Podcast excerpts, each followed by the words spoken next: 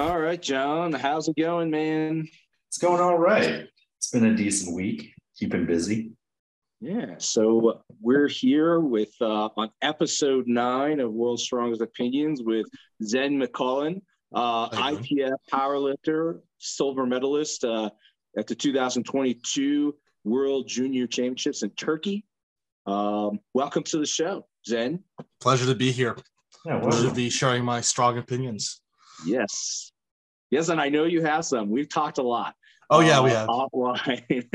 and uh, yeah, and we're kind of stepping out of our comfort zone a little bit here too with powerlifting. Um, you know, um, this kind of started off as a strong man um, podcast, but you know, the more we talk, the more we realize that we we love all strength sports, and we want to give everybody a platform wherever we can. But before we get started, it's it's become slowly we're making this uh, uh, our tradition that everybody that comes on has to answer trivia because you have. We, I, gonna, heard of this. Yeah, I've done this. I've seen this. Yeah. We're gonna see see if you know your shit. Then that is the name of the game.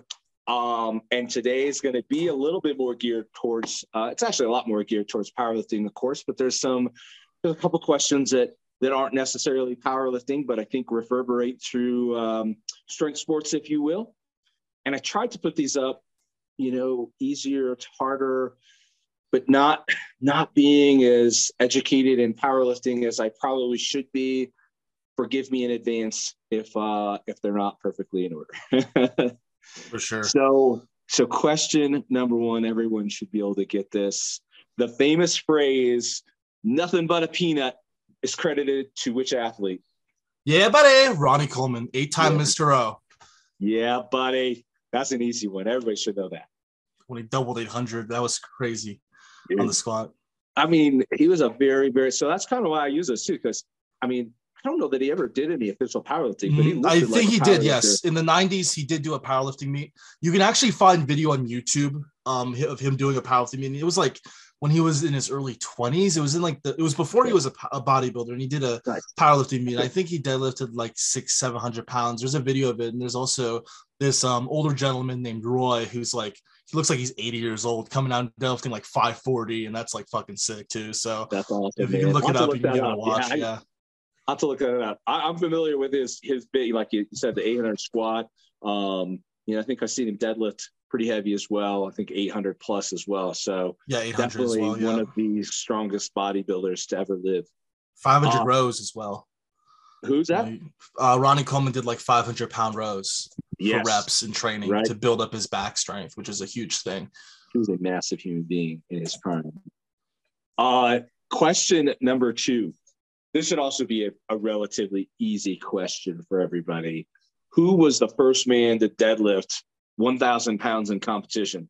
Uh, it would be um, Andy Bolton uh, for multiply and Benny Magnusson for classic for raw. I, mean, I, I was gonna I was gonna ask that as a separate question. I guess just jumped right ahead of me. Um, And Benny's Yeah. world record in the raw deadlift stood for a decade yeah. until Dan Grigsby pulled, I think, 1074 at the You're American you're Pro this me, year. man. You're killing me. You you you just slow down a little bit because you're, Okay. you're answering all the questions that I have up here before we get there. I'm kind of like a easy. bank These of knowledge for easy. powerlifting. These are clearly too easy for for Zen. Um, so yep, Benedict Mason, uh, or I'm sorry, Andy Bolton, Benedict Mason, uh, Benedict Magnusson, of course, uh, pulled a thousand. Uh, I think it was 15 raw, right? Mhm. And set it down extremely gently.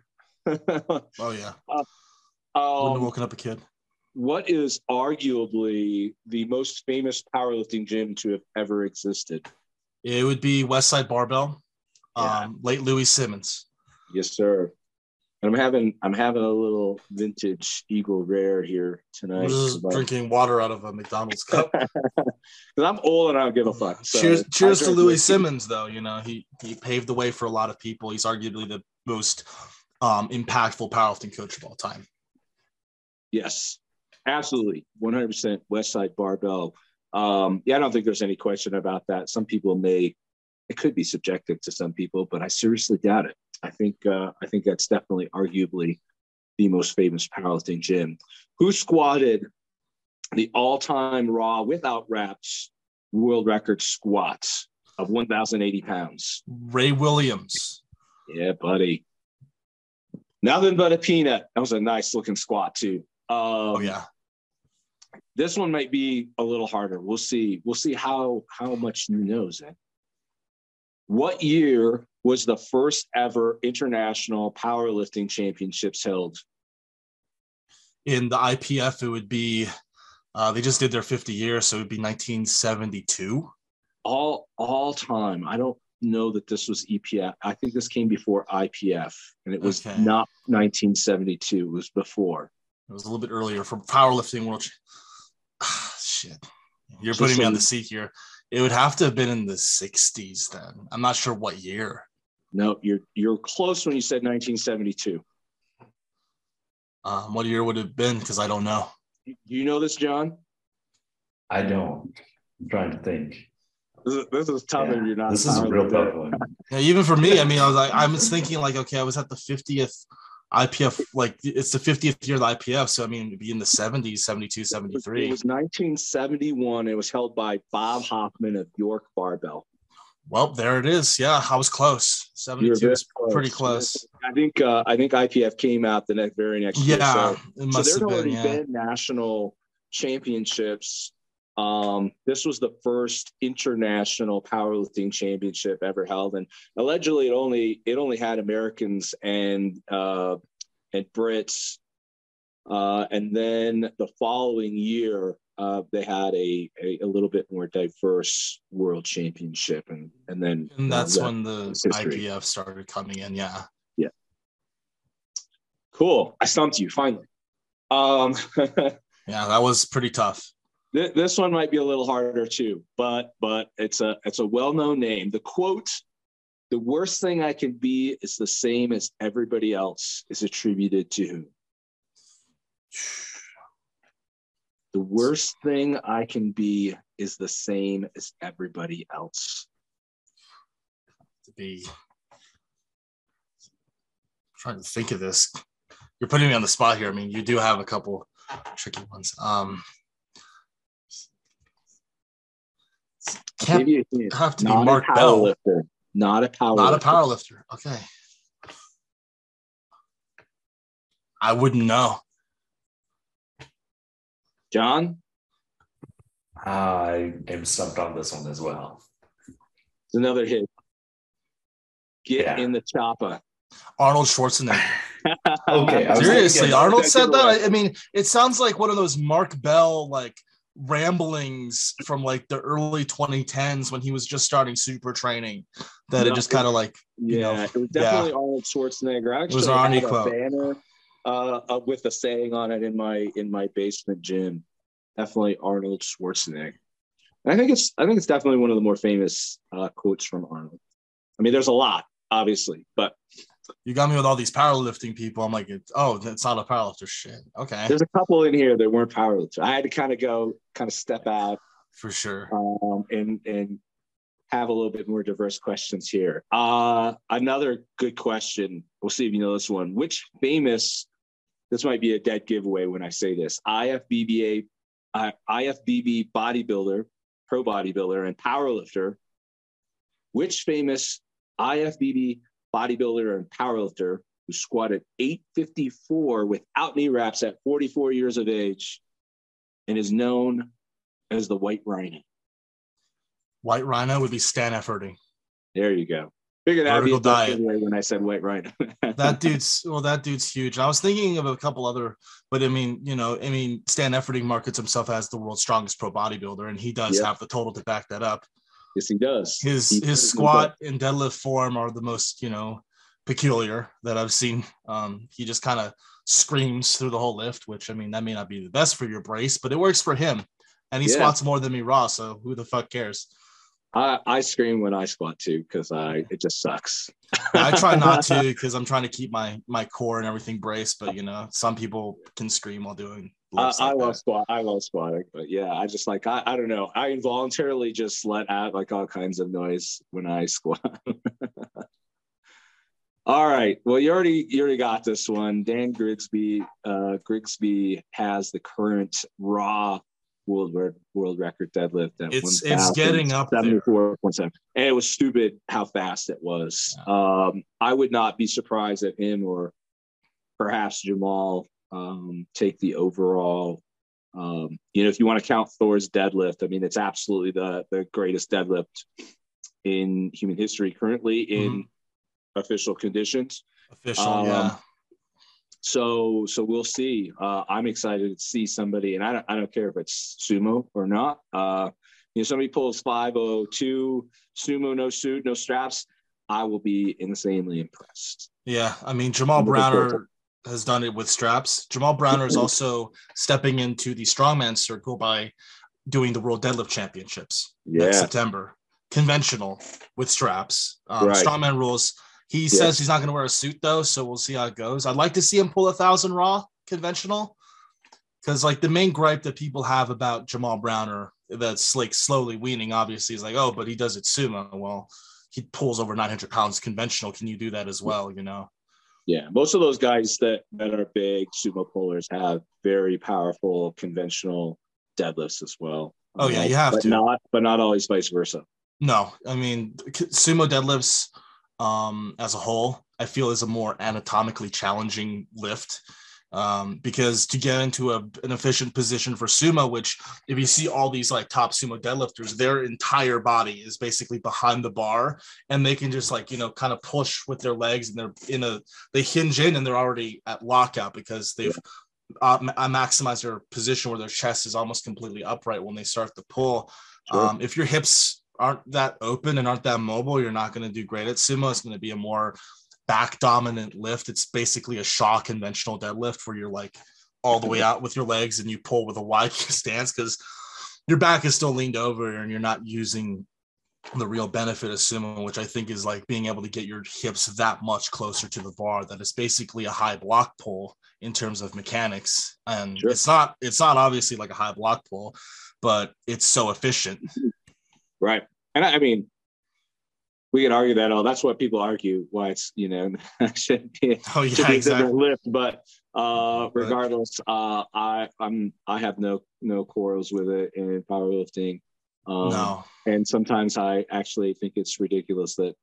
I, I mean, there's there's obviously certain cases in strongman where it shouldn't be allowed because the range of motion is too short, like on an 18 inch deadlift. But um, yeah, I've always thought it was a little bit silly that that sumo's not allowed in strongman, but you know, it should use, be allowed you, off you the can floor. have you can have grip closed from head to toe and oh, yeah. three, belt, three belts and double sleeves.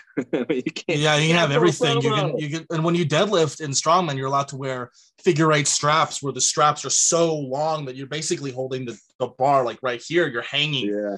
And like that cuts off range of motion. So you can't really bring range of motion into the argument here, but I mean, I don't even think you can break the floor all the way with an 18 inch sumo. I've seen people do no. block pulls with sumo. Tall. I mean, you'd have to be a Thor. You'd have to be, yeah. Shot, you'd have to be 6'10. I don't see any other way. tall, tall individual. You know, so, so I get yeah, that. obviously in some cases, some regards, it makes sense, but yeah, but who the uh, fuck are doing? Who the fuck standard is doing 18 inch yeah, deadlifts? Yeah. That's let's, another let's one. One more question. One more question. Last one.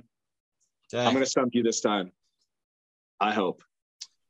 Who was the first man to squat 1,000 pounds in competition? Was it Lee Moran? No. No, before Lee. Okay. This was this was a while back. This was actually probably further back than you would uh, think.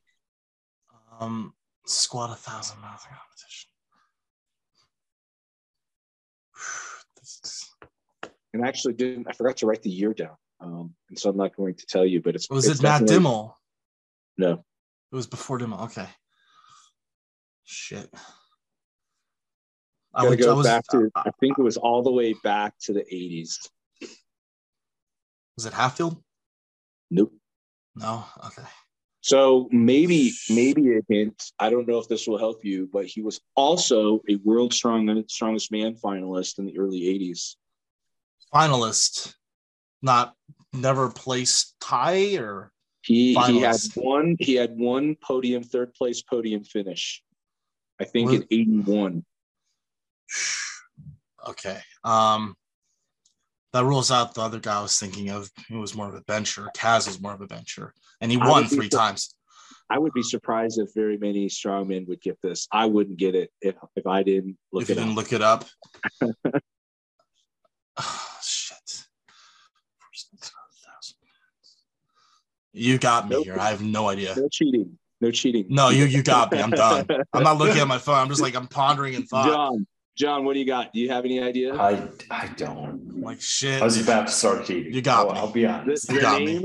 his name is Dave Waddington. Shh.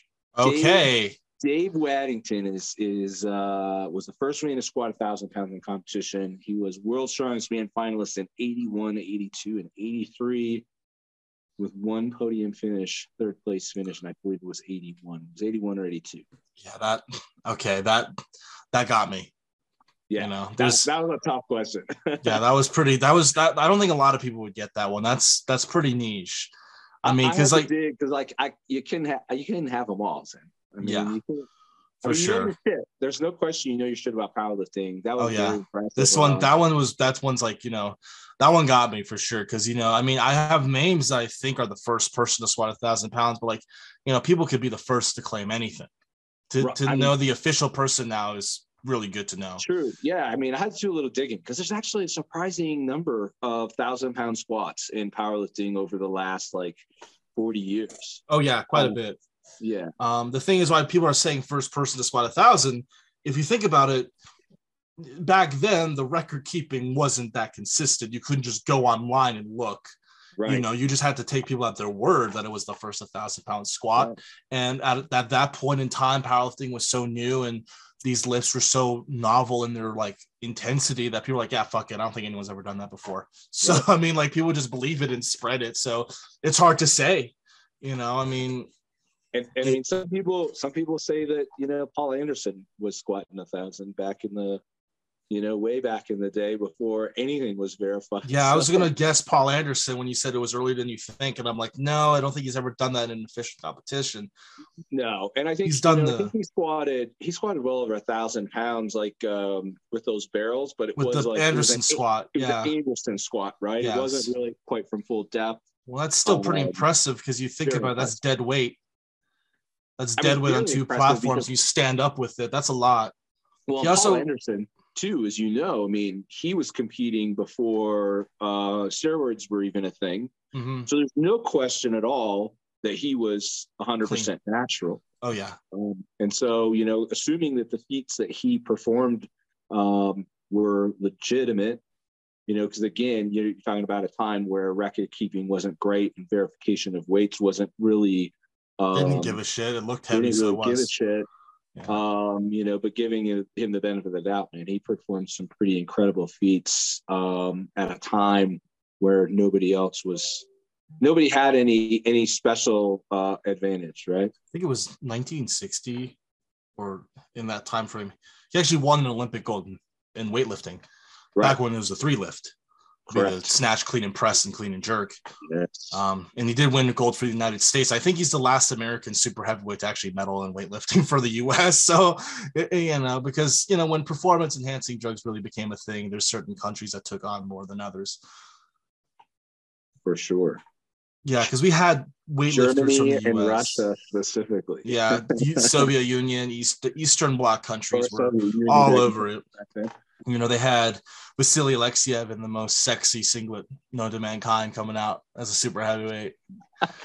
you know, and then like after that, I mean, with super heavyweights, you know, you have weightlifting where like you know, there's what's there's another Russian guy who did like a 267 clean and jerk in training, but his name escapes me. I think he did it in I forget where what his name was. There was also Sure, that's not Lasha from Georgia. no Lasha's brand Lasha's the new generation. This was back in the 80s. I Oh, forget gotcha. his name.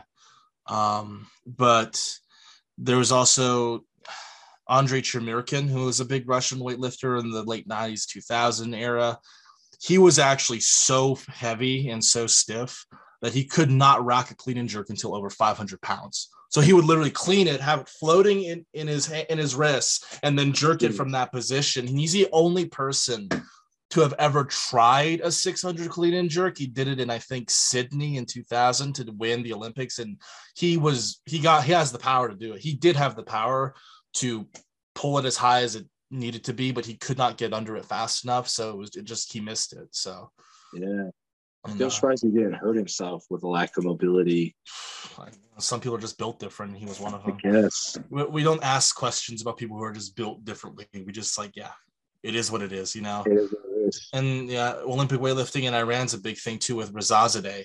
And Really? Rezazadeh was a big one back in the day. He did a 263 and a half or 264 back in the 2000s, in 2004. So yeah, there's a lot of super heavyweights from other countries that are good. Yeah. In weightlifting. And then you have Shane Hamman, which I mean, that guy was our single ply powerhouse with he would squat 900, 1,000 pounds. You would just unrack and just dive into the hole and pop up as fast as he came up, came down.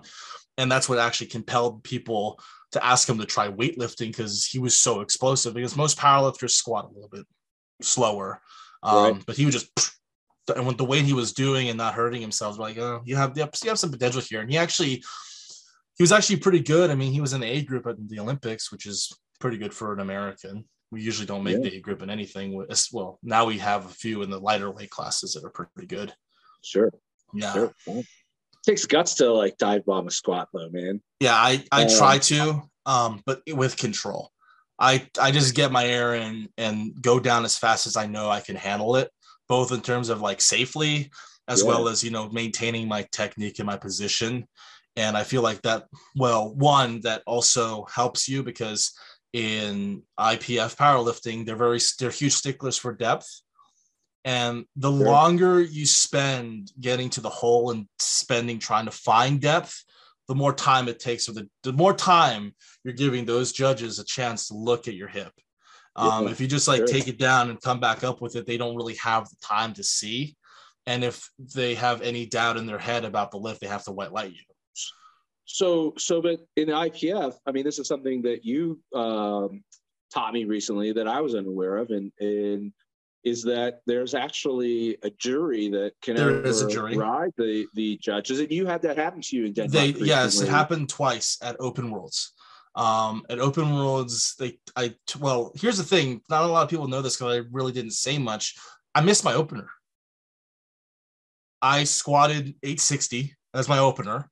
It got Okay. two reds, and the jury got involved and overturned that to a good lift because my Oh, coach J- James Townsend went over and argued because the side judge that gave me a red light, there was one on the side for depth, and then there was one on the side that had a yellow card, but no other. A yellow card basically means I step backwards or I moved or I jumped the command, none of which happened. So I guess they saw that that was an, an erroneous um, card, like it was a mistake. Yeah, yeah. And the, so, there was so a, they do like it's not always negative. I mean, no, it's not always negative. They can good, so they can you can go to the jury um, and protest um, a lift if you think that there was a mistake in the judging.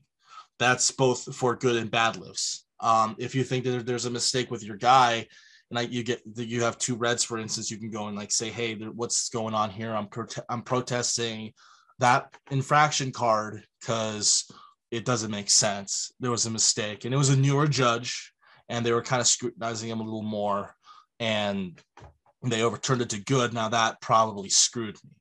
It was a double edged sword because after that, the jury was looking more and more at my squats, and they were they were, they were they, they it opened the door to some scrutiny that really shouldn't have been there. Um, and ultimately, I kind of take the blame for that because I was kind of leaving it on the line for depth. But then again, you have super heavyweights in suits. I mean, there's not a lot of depth you can really get. I could Right. probably go a hair deeper, and you know, for international meets, I probably should just so I don't lose placements. Because had I had not had those squats overturned, I would probably ended up in third, given the final standings, which Right. sucks. You know, same bench, same deadlift, it would have been either third or fourth. So, so it's curious. You say that that the one judge was newer. What the hell Yeah. they have? A, what the hell they have a newer a newer judge at a world championship for? Well, People- some people like not a place. well, it was he's from Mongolia, so it's a it's a member nation that you know it's kind of growing, and I'm guessing you know if you take the Cat two test for the IPF Cat two referee exam, you have to have a certain tenure proven by your national affiliate. Um, so you have to be a judge for like I think four years before you can even take the test. And then okay. when you take so the test, new, he wasn't a he new was a, judge. He wasn't new, new, but he was, you know, not as tenured. So they were kind of looking to at the world stage. Yes, I mean, you okay. can. He was a side judge too. You know, they typically don't put um, newer judges in the head seat or whatever in the head chair or on the jury. You can't actually be on the jury until you're category one. So that's a another tidbit of information. You have to be a more senior level referee in order to even sit on a jury. Yeah. Now, what I found funny with the jury was in my session there was only three people on the jury. For the second session, since there was this the Eurosport was broadcasting on live television some of the sessions from Equipped Worlds, one of which being the A group super heavyweight men, which was top eight nominated totals. Um, and they had a five man jury on this one. And there was some, you know, the same thing, you know, two over one good lifts, and the jury wasn't saying anything. And my guess is that, like you see with strongman, if you have judging that's like absolutely stupid like you know they're letting everything pass and you know no one's verifying world records and you know you have like an implement that weighs five pounds less than you say it does or you know you have these things that you know kind of muddies the impression of strongman. I think that they realized that if the jury was just getting up and overturning shit out of nowhere it would muddy the image of powerlifting in front of millions sure. of people. Sure. Well yeah i mean but talking about strongman nothing happens when those examples that you gave well nothing happens. um, nothing happens in powerlifting as well with these examples i gave as well. I mean like it's getting worse actually because um as of this year excuse me as of this year juries can use video. Before they couldn't. So now they have a little video monitor that they can watch an instant replay and they do like you said in the other podcast john they can be the internet commentator commentatory team and saying everything's three red lights you know they'll be the instagram judges. But i think that if no one actually protests someone else's lift you shouldn't look at a good lift. Um i was pretty i mean i was pretty bummed what, what happened but there was a major screw over that occurred at the uh, world games in birmingham this year um, our super heavyweight female lifter for the World Games, which is like our Olympics every four years, is a huge event. It's in the U.S. and we had a U.S. Um, super heavyweight who was who pulled for the win, Bonica Brown, and her last deadlift got overturned by the jury for not being locked out, I guess, and that was just highway robbery, if you ask me, because the lift didn't look bad, um, she obviously can't get her shoulders super far back because she's a super heavyweight. No super heavyweight can do that without unlocking their knees or putting their body in a really bad position or potentially losing balance because your center of mass is so far behind you. So it was as locked out as you can be, um, in my opinion. And you know they still took it away. Hmm. Um, and I think two extremes like he's this is i mean this is what's really awesome about having you on here is um we we get to kind of talk about you know on on the strongman side there's there's no standards or there's you know it's too loose sometimes oh, yeah. and then on the ipf side it's so it's almost you know uh so over authoritarian um draconian that that you have these instances where you know people are having their their lists overturned yeah. because of who knows who knows what. Could be political. I mean i it's way over my head. Uh, as a us lifter i know that they're more scrutinizing of us um, mainly because you know the us has always been like the black sheep of the ipf family. Back when we were the usapl we had our own shit going on in the us domestically. We had you know our own age divisions. We had our own way of doing drug testing. We had you know a little bit more of a different interpretation of the IPF rules. And when 2021 came around, they wanted everyone on the same page with the WADA code. IPF was like, okay, we're trying to be WADA compliant um, so they could get IOC recognition. And the USAPL is like, well, you know, we do drug tests, WADA compliant at nationals for our top lifters, but we do like conventional Quest diagnostics drug tests for everyone else because we have so many people. And the IPF is like, no, you can't have that because it's not fully compliant. You have to be fully compliant, which means every single drug test you do has to be WADA. Now, with the amount of people the USAPL had, that would have been several million dollars a year just going into drug tests. It would have been too much overhead. Um, so they said, no, we can't do that. We can't afford it. But we, like, then like there's some people like, okay, well then only drug test the top 10% of lifters. Now, if you do that, you have people who can come into meets on the local level, piss hot, and then get away with it until nationals and the world level. Um, hmm. so that's why they didn't want to compromise that way by only testing the top. So they did the um they did another sensible thing as like a last ditch effort because they at this point they I don't know if they proposed this before they were suspended, um, but they were suspended in August of 2021 by the IPF. Um, with a hearing in November of that year to determine their fate, which we all know what happened, but I'll get to that point. Um, the USAPL wanted to actually split in two with the pro USAPL, which is just the top lifters who want to go to Worlds, and that would be fully WADA tested. And then there's a recreational USAPL federation for everyone else, you know, the Joe Schmoes in the gym who just want to test their maxes in a meet. The IPF was like, no, it has to be two separate organizations. And that ultimately led to the USAPL getting kicked out of IPF and Powerlifting America um, joining as the new affiliate for the United States. Because, you know, Powerlifting America was already a thing behind the scenes because they're trying to be the separate entity, you know, but still work with USAPL. Like you could go and do USAPL meets as a judge or compete in USAPL meets, whatever. But the IPF wanted separation, and that's what they got. And you know, throughout that whole you know cluster fuck, um, you know, you have a lot of like the yeah, you you say draconian rules because the IPF kind of police the USAPL for their own doing their own thing, and ultimately that doesn't look favorable on the international level. And I guess that could cause some people to look bad, to be more scrutinizing of Americans on the international stage because we were a little bit of a, you know, we do our own thing, kind of, you know, we march to the beat of our own drummer kind of way, but. I don't right. think it should reflect on lifters, in my opinion. If you're an athlete, it doesn't matter what country you're from, you should be judged the same way. Sure but but unfortunately, uh, everybody's pathways through different organizations throughout the world, and unfortunately, your pathway through the USP USAPL was was dashed because the USAPL didn't uh, didn't Sucks. meet the, the IPF requirements. So yeah, I mean it is unfortunate, like the the that the athletes end up taking kind of the brunt end of it. But oh yeah, no, it sucks because nature. I like the USAPL. I there's a lot of people that I know who still lift in the USAPL, and I like I want to be involved in their meets, but I can't.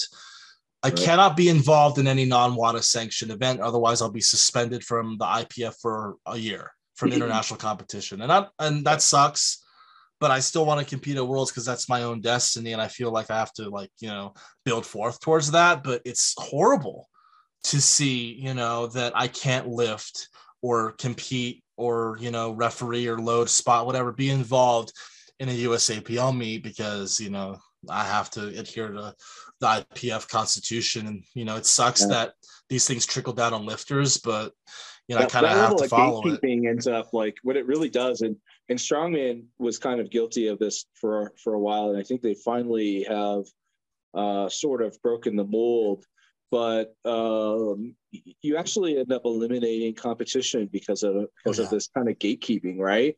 And and suddenly you become a, a, an exclusive kind of organization to to a handful of people that, and and and not saying anything against IPF lifters by any means. That's not the point. But you almost become this exclusionary. Uh, uh, exclusive organization that that maybe isn't the best right because because you do you start you kind of filter out a lot of people you, you become the gatekeeper for who can you know this elitist group yeah. and and you reduce the competition and strongman was very guilty of that for a long time with uh with the pro card uh status here in the united states and and what they did is they ended up creating this very small group of you know, uh, it has nothing to do with the athletes, right? It's not a it's not a slight to the athletes by any means, but you kind of created this elitist group of guys that eliminated a whole bunch of competition, right? And that that a lot of people could have done very well against those guys, and you create this kind of group that says that they're the best, but they're not they're not able to prove it because you can only compete against other people that hold that you know well, prestigious. I've always said very prestigious uh title you know it's just a it's just a trophy right? Yeah. That gives you that gives you special access to a special group. Yeah I, am afraid that powerlifting america is seen like that in the us and like there's a lot of people who you know have that question like why don't you just leave the ipf and i mean i could. But the thing is there's actually this whole they did like a the USAPL did like a Spotify rap like you know spin off with the USAPL stats and there was in 2022 there was around 16,000 raw lifters and only 738 equipped in their meets. There's oh, no wow. real competition in equipped left in right. the IP in the USAPL. And I like the USAPL. I like what they're doing with their pro card with them. It's like, okay, since we don't have an international tournament to feed into, you can feed into making a shit ton of money which you know the top prize payout for the Pro Series finals for USAPL Raw is like twelve thousand dollars, which is pretty good, most more than most powerlifters make, especially drug tested. But the only major equipped competition in the world for single ply is in the IPF. To lift among sure. the greatest single ply lifters on the planet, you have to go there. Yeah. Um, and equipped lifting really isn't the thing in the United States, you know, especially single ply. There is a, a lot of equipped lifting in the US, but you know, with the Westside barbell and all these, you know, it's multiply. Yeah. And you know, unlimited is a whole different can of worm. Those band shirts are nuts. You have like these shirts that have like six layers of fabric or material, and you're like, explain to, explain to me the difference between multiply and unlimited because because i guess i kind of thought they were basically the same exact thing. Unlimited? Um i think multiply John, you know you know this. This is something yeah. that you've actually got about so i actually when i been too damn quiet man. You need to you need to jump into this conversation. Yeah. So when i did powerlifting i did unlimited ply which essentially i mean i literally did meets where like there was no gear check. That they're just like I mean, you have a Leviathan Ultra Pro on, you have briefs underneath, like you have knee wraps that are just like literally feel like your knees might break. and it's a whereas I think technically multiply, it's only two plies, I'm pretty sure. And they have to be from a specific brand. You have to actually have it inspected. They actually have to all be like one unified piece of cloth.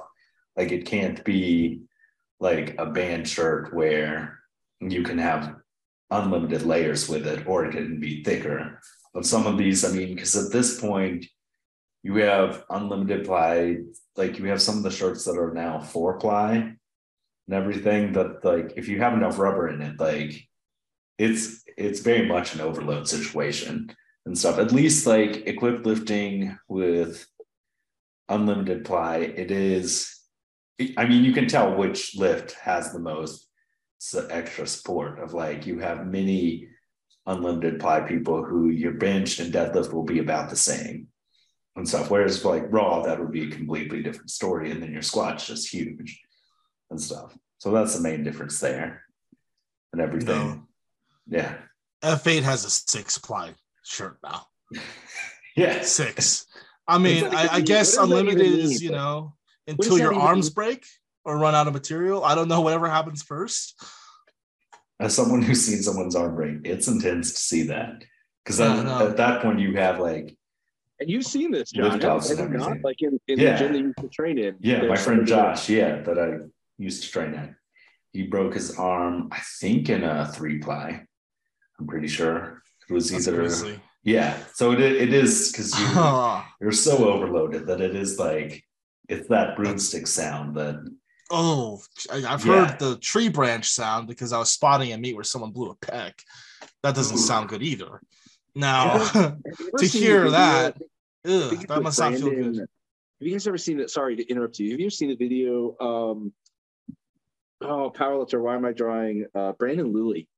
Um, when he when he tore both of his quads, Yeah. Um, like, well, I mean, split his patellas too. I think. I mean, I mean, he did some serious, serious damage to his patella and quad tears, and the sound when they break, when they tear, man, is like two by fours breaking. It is, it is. I mean, it's disgusting. It is. It's like when you hear it, like it is a brutal, brutal sound. You feel it in your Yeah. bones. I'm sure. You feel it. yeah. Yeah, it's like one of those things that like guts you to the core when you hear it. Cause you know, even that peg tear, I heard it and like it sounded like you took a thick tree branch and broke it in half. And mm-hmm. that's I mean, the injuries in powerlifting are a little bit lower, like the rates are a little bit lower than in strongman, but still when you hear that sound, it's guttural. Yeah, it's a of very it- guttural. And Yeah, you a know, lot of the injuries. I think. I think the difference is this. I mean, from you know, kind of what I've seen is that the injuries in in powerlifting tend to be a bit more severe, maybe in more infrequent, but more severe. they are more Strongman- infrequent. Yeah, I mean like, in, like uh, I, I've always said, it's not a matter of if, it's when you tear a bicep in strongman. If you if you stick with strongman for, you know, I don't know. I'm spitballing here, but if, if you're in there for a decade, I guarantee you're going to tear up at least one bicep. bicep, you know, yeah, but that's a but it's a pretty it's a uh, while I don't recommend it for anybody, it's a very recoverable injury. You get surgery, Oh, yeah. you know, you, you spend some money, of course, you know, you have 12 weeks before you can start lifting anything and maybe six months. I mean, there's guys that recover faster. I don't know Yeah, exactly. you, you can come back from a bicep tear pretty fast. I know a guy who had one um, at Raw Nationals 2018. He tore a bicep on his last deadlift. He's a he's a good friend of mine, David Moore. Um, he came back within like you know a year or two and competed again, and he, you know he beat his old personal bests. You know, Yeah, I Um, competed. I tore mine. I had a complete distal detachment on my left arm, and uh, I I was back competing within six months. Now there was still a little bit of pain and kind of um, I was a little you know gun shy, if you will. oh yeah, you would That's be. sort I mean, I wouldn't be. I wouldn't be. I wouldn't blame you.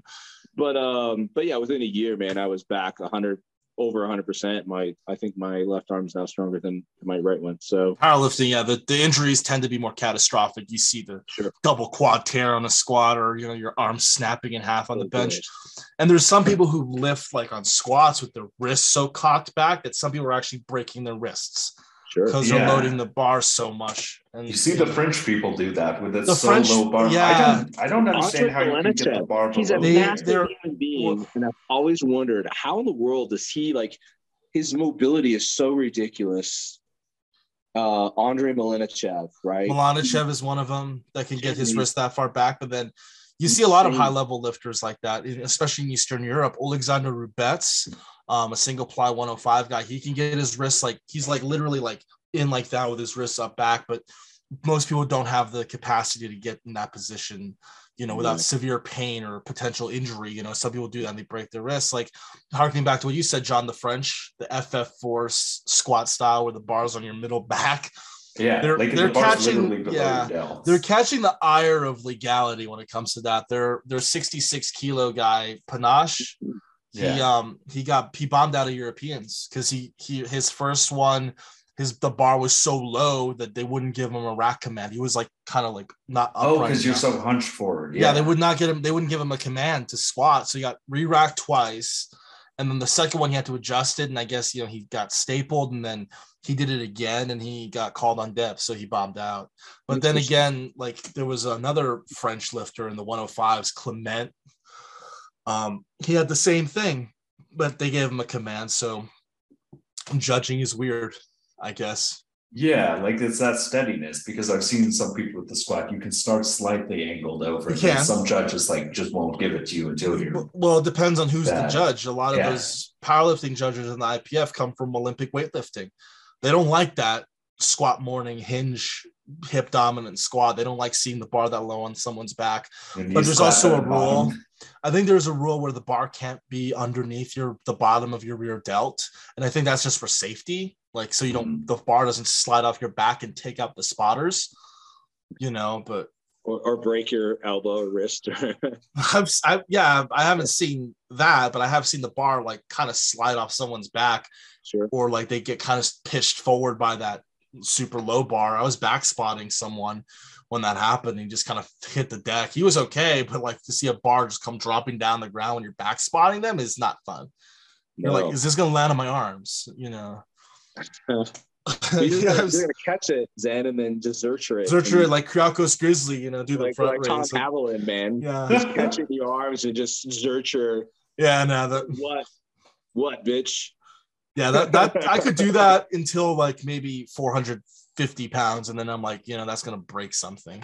Oh man. Yeah. Uh, It'd be a good flex bad, on the though. crowd, but you know, don't do Yeah, that that. reminds me of a video of somebody else doing that. Tom Haviland. Have you seen that? Like he he like just rips it off the floor, double overhand, throws it up in the air, and like and then catches catch it. Oh my, yeah, that that that's a lot of sheer landing. But I'm thinking like the Kyriakos Grizzly, 800 pound Zercher raise, where you're just sitting there like ah, like just screaming. At, you know, that's that's by far like one of the most like entertaining lifting videos. He's that an I've iconic watched. lifter. He like, is. It's crazy to realize that You like know, he actually was an Olympic lifter. He was, yeah, Oh, but was now he's just whatever. He's an odd lifter on the internet. I mean, is an he doesn't do powerlifting or been a lot of those guys over the years though that have done um, just really kind of short range of motion, super heavy stuff.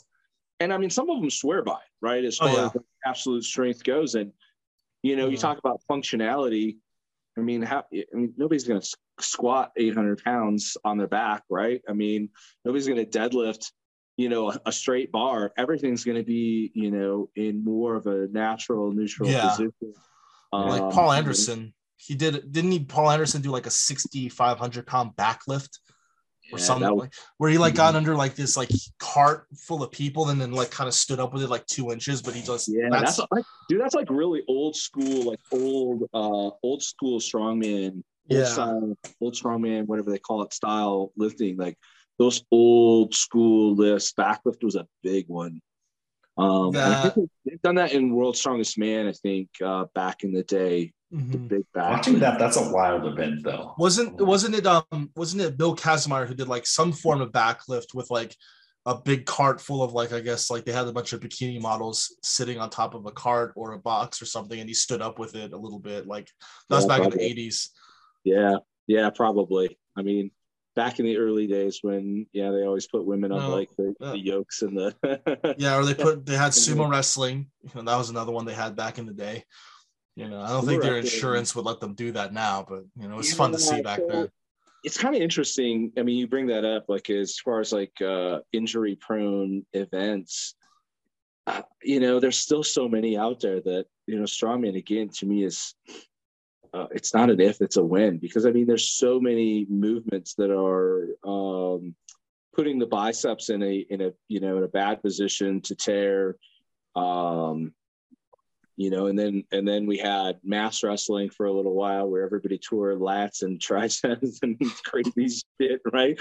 Um, and then you watch some of these shows, man, that in the convention centers doing like Fingal's fingers on slick convention floors. I'm like, how is nobody dropping that? And like if somebody drops like slips and that falls on them, it's going to hurt, man. And It's gonna be like the John Cotton with the log. That one was remember that? oh, John he rolled, yeah, Hold yeah, a on. 250 pound log rolling He his He didn't belly. get hurt though, thankfully. No, he didn't. He went to the hospital, but he didn't get hurt. That became Oh. a viral gym fail back when it happened. Like you got like several million views on that. You know, yeah but- dude i mean that keeps cycling through and uh there's a group of us actually um kind of a old old man strong man powerlifting troop that we have like a ongoing text group conversation john is part of that. And every time it comes up man we're just like we got to give him shit for it because it's oh yeah.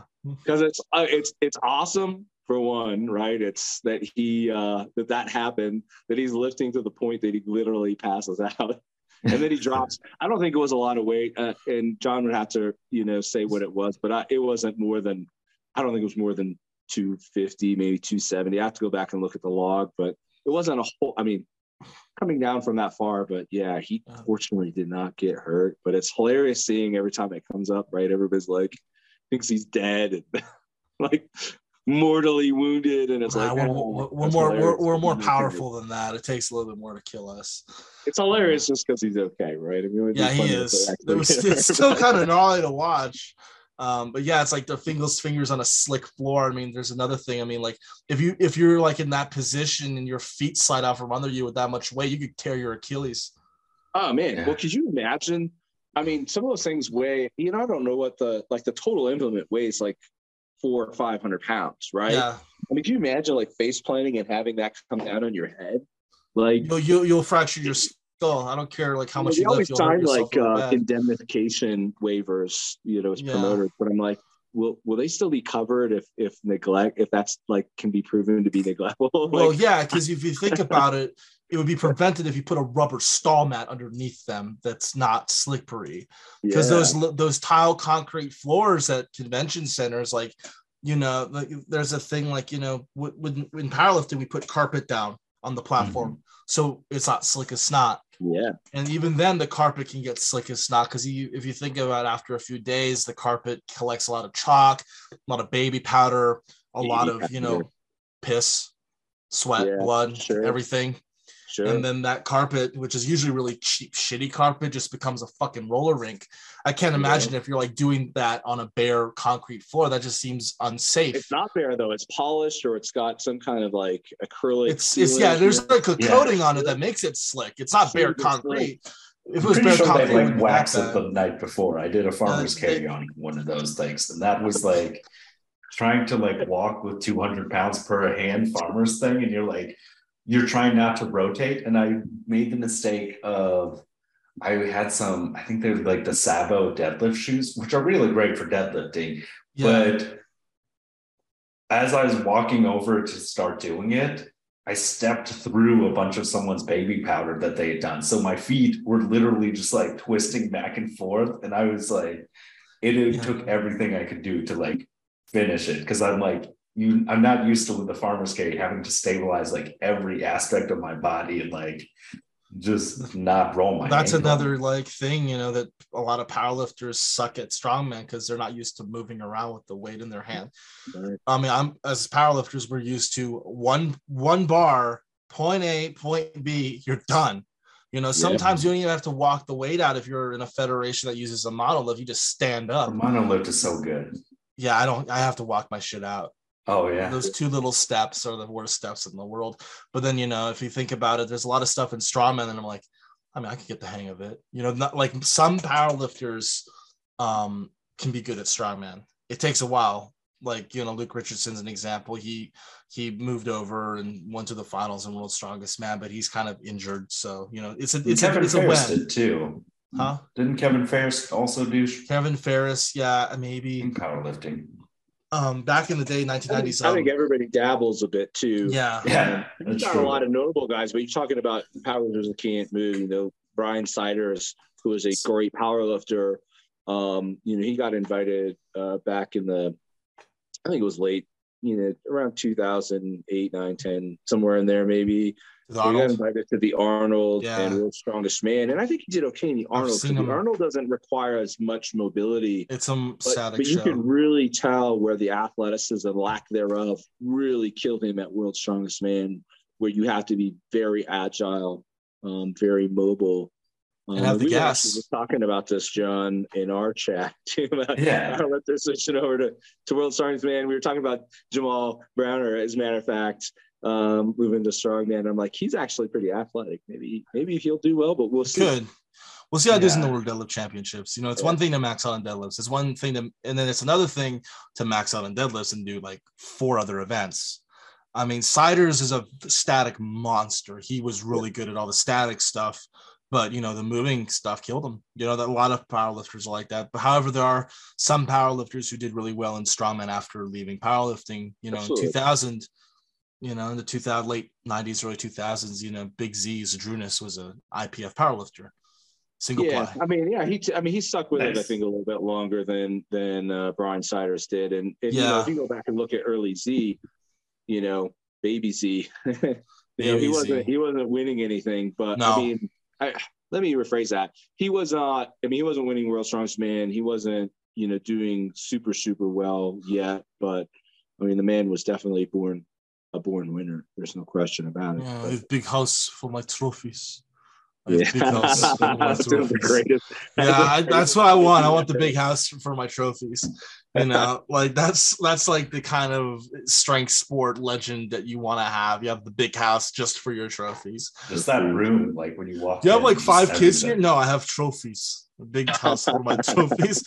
you know, like, but you know, like in terms of like you know strongman, there's a lot of shit in strongman that makes me you know give it a you know give it a little teasing look. I mean, I have the frame for it. I'm pretty tall. I'm six foot Sure. four, so I'm tall for a powerlifter. A lot of powerlifters are shorter.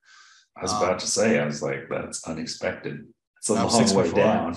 Yeah, Yeah. I'm, I'm quite tall. Um, you know, I'm not like Brian Shaw size, but I'm like Lee Sees, Hall, those guys. I'm around their size. Um, you know, Tom Stoltman, Brian Shaw, Thor, those are like one in a million people. There, there's not a lot of people who are that tall, but the height helps Stoltman with the stones, you know, with those, you know, 600 pound stones, because like he has the reach to just grab Strongman, strongman's a big guy sport. Um, it's It always is. been, it's always been intended to be a big big guy sport. Um, and you and you and you're right. Um, I mean, there's been some great strongmen who are shorter, but the shorter guys like always run into major weaknesses because of leverages. Um, you know, and so so it's always been a big guy sport, and I think it always will be. Yeah, if you're under six feet tall, like in your athletic CrossFit's where you go. Like I'll all tell that to Rob Kearney. Yeah, it's true. Rob Kearney does prove it though. Rob Kearney's Rob Kearney's an anomaly though, you know. He's Yeah, he's shorter, but he's also really good at strongman. You know, it's Yeah, but, he's I mean, you can tell where height kind of screws him because you know Yeah. like loading events and stuff the bars at set at like 52 inches you know and that's that's gonna suck if you're shorter because you're gonna have to lift higher strong, I mean, and he can move so fast with, with Yeah. heavy. I mean, it's kearney's very athletic that helps it's him crazy. that crazy, but, yeah, but I mean, still, and nothing, absolutely nothing against Kearney. He's an amazing athlete. I mean, he's definitely proven himself as one of the top strongmen in the world. But he's he's still yet to make finals in World's Strongest Man. I mean, I mean, he's still young. Um, Mhm. We'll see what the future holds, but you know, strongman is a sport is for tall, it's a big guy sport, and it's a Yeah. tall, big guy sport. That's like kind of the thing, you know? Come, become so important on the truck pulls, the finger finger uh, um, um, Fingal's fingers, right? I mean those those events, the tall loading, the high loading stones, all that stuff is. I mean, you got to be able to have the ability to be well rounded and strongman, and and that's just always going to fall to the advantage to the taller athletes. Yeah, and it's also like a little bit more of a versatile sport. I mean, powerlifting is a short man's game.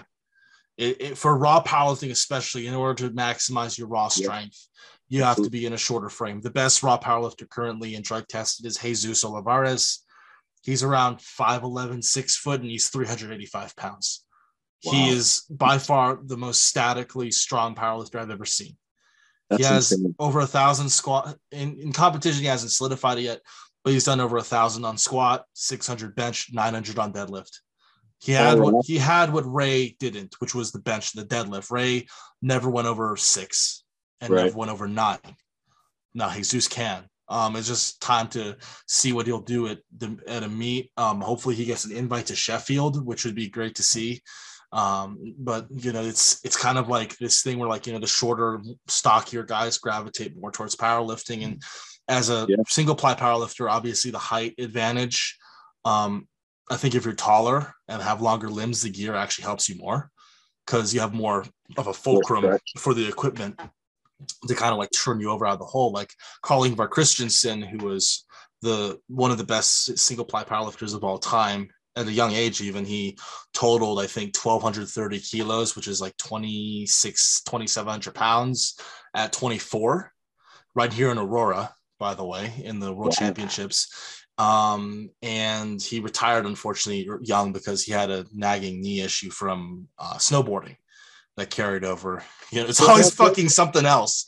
You know, I like the career-ending injuries athlete, can like- come from walking the dog. You know, like Yeah, Colorado. Why don't you snowboard? I'm like, cause, cause if I get hurt snowboarding, yeah, if I get that's why I stopped skiing. Two, one, you get hurt and it sucks. Two, I seventy in the winter sucks. It, I wanna all- it doesn't. It sucks any time of the year. Yeah, but it, it's especially worse in the winter when you have those guys with the slick tires up there sliding all over the road. I don't like going up there if I don't have to. Um, but in terms of like you know single ply lifting, I have goals. Obviously, I want to win IPF Worlds. I want to go to World Games. I don't like you know mentioning numbers because I'm kind of superstitious. Where I think like, I mean, I think I call it like the gods of powerlifting. They'll strike you down if you tempt them too much. I don't like talking shit about hitting big lifts because every time you do that, you're gonna fuck it up. Um, so I tend to like be a little bit more mellow, but my goal ultimately is to total 1300 kilos in powerlifting single ply, which has never been done in the IPF. Blaine Sumner came close. He came four kilos shy.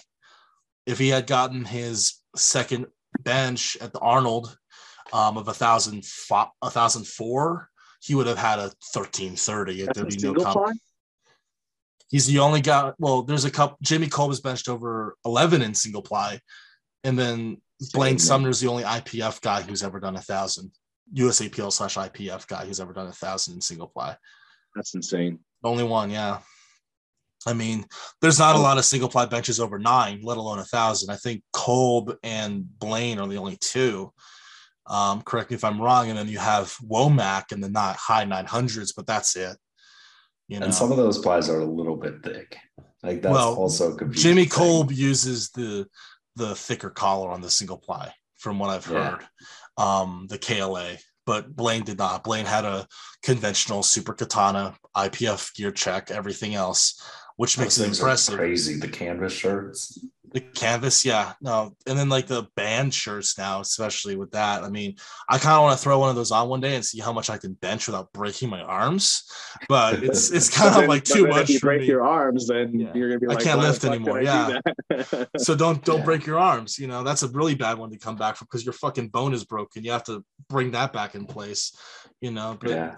that's that sucks what happened to your whole training partner where you like you lost he lost he broke his arm, which you know I wouldn't be able to handle that. Oh yeah, no, it's a wild well. comeback. Yeah, I think yeah. it was it was but, weird to like have that happen. You know, after all this single ply stuff is said and done, you know, I might I might have that little itch for strongman. Be a little bit horny to try some strongman. Yeah, no, I'll have the I'll have the environment out here. The only reason why I've been like teasing about it, but never actually like stepping in is because I don't want it to fuck up my powerlifting career currently. Sure. But I see strong, I go to strongman shows, I see what's going on. Like that looks fucking cool. I'll it's have fun. to learn it, but I want to. I'm gonna definitely. That's like the goal after powerlifting is said and done is to transfer over to strongman and see how I can do because I do have the size for it. I just think it's interesting. It's a new way of training, but having the strength base helps. Yeah, and I think um, you know, probably one of my, if I had a regret, which I don't have many, um, is maybe not being, and I'm trying to, and I'm trying to get better at this now while I still can, is being more of a, a, um, a student of strength rather than isolating myself inside of, you know, the silo strongman. There's so much more out there um, that I think that, that, that we, you know, we have a tendency to kind of overlook or, you know, have reasons or justifications for not getting into, but man, there's so there's such a big world of strength out in the world that that I think it would be it can be very beneficial to all of us to explore different avenues. Um, you know, strongman in, in CrossFit, especially, you know, granted they're a little bit more multi. There's more disciplines than powerlifting or weightlifting, of course. It's a big, big benefit to all of us, I think, to get out and and you know, work with the weightlifters, work with the Highland Games throwers, work with the power lifters, work with the bodybuilders, um, because these people have knowledge within their specific sports that uh, are beneficial to all of us. And, oh, yeah. and you know, bodybuilding gets such a bad rap for some reason. Um, I mean, oh, I, I, get, I, I, get the vanity part, you know, is maybe mm-hmm. kind of is where the bad rap comes from, but those guys still work really hard. Oh yeah, and and uh, we're all bodybuilders at the end of the day, right? We're building our bodies, yeah, for strength, obviously. Our bodies, and and uh, hypertrophy, muscle cross section, right, is uh, where where the uh, potential for strength comes from. So yeah, there's a bodybuilder in that I that lives in Lakewood that I know, and in my off seasons, I go down occasionally into Westminster. It's kind of like our halfway point, um, and train with him, do bodybuilding movements, pick his brain on how to do them correctly to feel the muscle. Because I feel like if I'm more jacked, I'm gonna get more out of my lifting. in the maxes because you have more muscle mass to use on the lifts. You know, the guy with the with who's more jacked. If you have a guy who has like 150 pounds of lean mass and 100 pounds of lean mass, they both know how to recruit the nerve, the muscle fibers the same. The guy with 150 pounds and just fucking smoke the guy with 100. Yeah. If you're more jacked, you know how to use your the the muscles already. You're gonna blow people out of the water. Um, so that's like the thing you know, I do like to fuck with people, you know, saying like, you know, in terms of like strongman, because like my main gripe is like the absolute zero standard Wessel style strongman that I tend to like, you know, like that kind of sucks. But I think strongman, I have a lot of respect for strongman. You know, powerlifters and strongman and weightlifters all get along, you know, and really, like as you said, learn from each other, pick each other's brains. Like, you know, when when it comes time to wear a deadlift suit in a competition, there's no better way to find out how to wear one and use it than talking to equipped powerlifters because we have to use it in meets all the time. Exactly. You know, exactly. sometimes you know you have people who wear the deadlift suit and they suck ass. And you have to like look and like see what they're doing wrong and what can be what kind of adjustments can not only be made to their technique, but also the suit you know, there's some people who wear a deadlift suit and the fucking the straps are too short and they can't get down to the bar. I'm like, get longer straps. Balls or get a looser throat. suit. You know, sometimes the answer isn't a tight suit that takes five minutes to squeeze into. Sometimes you may have to loosen it up a little bit. Yeah. You know, it depends. It's a it's a, a, delicate balance. You know, you obviously don't want to wear a, a, goddamn singlet style suit where like you just swim into it, but you need to figure out what part do you want tighter, what part do you want looser. My main advice for people starting with suits is to get a stock one around your size. You see how it fits training it and if you see if there's issues with it then go from there. You know take it in here or you want it looser there you know like you know some people have tiny hips and big quads and they need to have looser legs and a tiny hip that kind of tapers inward so it just depends on the person yeah, it's true. Good I, advice. That's I hate to be the time captain, but I do. You are the time captain. This has before to be we, before we stop, yeah. I forgot. I forgot. I I was going to give somebody a shout out for guessing the age of my shoes, and I forgot to do it at the beginning. We're gonna have to cut this out and and move it to like the front or something, or just post it. But I was really excited about my these shoes that I've had. These are my very very first weightlifting shoes that I've ever owned. I cleaned them up. I wish I would have done a, a before and after because they were absolutely disgusting before, you know, yesterday morning. Um, and I had a lot of people respond to guessing the age and nobody got it. A couple of people got within a couple of years.